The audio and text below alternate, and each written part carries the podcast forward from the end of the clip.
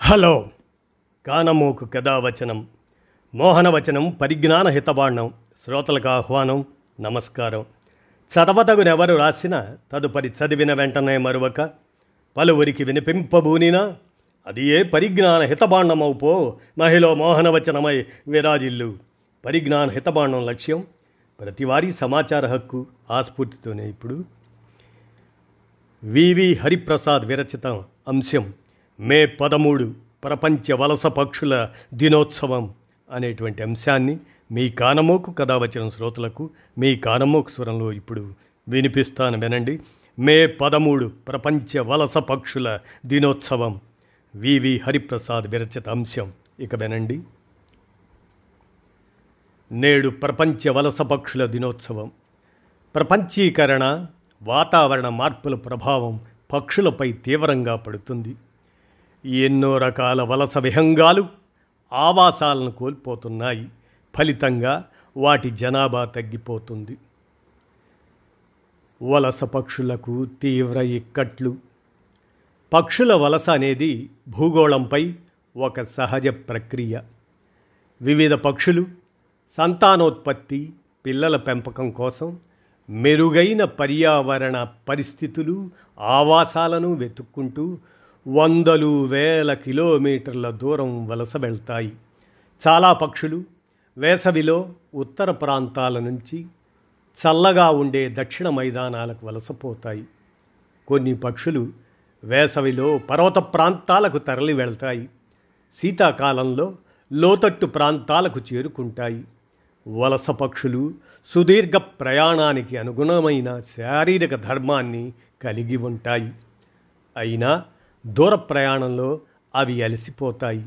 అందువల్ల వాటి ప్రయాణానికి తరచూ అంతరాయం కలుగుతుంది. విశ్వవ్యాప్తంగా సుమారు పదకొండు వేల పక్షి జాతులు ఉన్నట్లు అంచనా. వాటిలో దాదాపు రెండు వేల జాతులు పక్షులు ఆయా కాలాల్లో వివిధ ప్రాంతాలకు వలస వెళ్తాయి. భారత్ ఒక వెయ్యి మూడు వందల అరవై పక్షి జాతులకు ఆవాసం. వాటిలో రెండు వందల యాభై ఏడు జాతులు నీటి పక్షులు. ఇండియాలో దాదాపు ఎనభై ఒక్క జాతుల వలస నీటి పక్షులు ఉన్నాయి. ఇవి కాలానుగుణంగా చిత్తడి నేలలు తీర ప్రాంతాలకు తరలి వెళ్ళి అక్కడ సంతానాన్ని వృద్ధి చేసుకుంటాయి.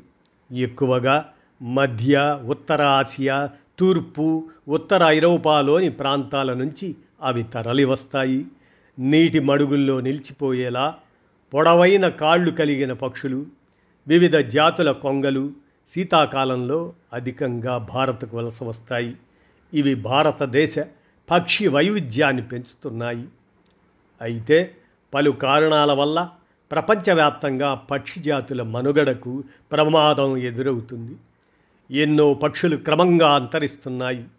వాతావరణ మార్పులు అడవుల క్షీణత చిత్తడి నేలలు దెబ్బతినటం తదితర కారణాల వల్ల వలస పక్షులు తమ ఆవాసాలను కోల్పోతున్నాయి. ఆ ప్రభావం వాటి సంతానోత్పత్తిపై పడుతుంది. స్థానికంగా లేని కొత్త మొక్కలను పెంచడం వ్యవసాయ విస్తరణ పట్టణాభివృద్ధి ప్రపంచీకరణ తదితరాలు పక్షులపై తీవ్ర ప్రభావం చూపుతున్నాయి.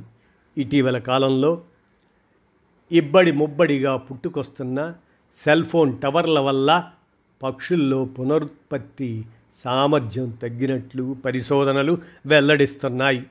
సెల్ టవర్ల వల్ల కొన్ని చోట్ల ఎన్నో జాతుల స్థానిక పక్షులు అంతరించాయి.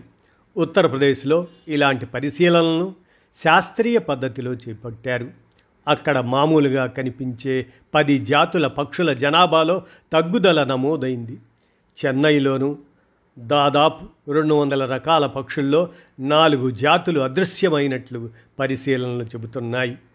సెల్ ఫోన్ టవర్ల కారణంగా దేశవ్యాప్తంగా పలు ప్రాంతాల్లో పిచ్చుకల సంఖ్య తగ్గిపోయింది. ప్రపంచవ్యాప్తంగా చాలా దేశాలు వలస పక్షుల సంరక్షణకు సరైన చర్యలు తీసుకోవడం లేదని గతంలోనే ఒక అధ్యయనం వెల్లడించింది. కేవలం తొమ్మిది శాతం వలస పక్షులు మాత్రమే తమ ప్రయాణ మార్గంలో సరైన సంరక్షణకు నోచుకుంటున్నాయి.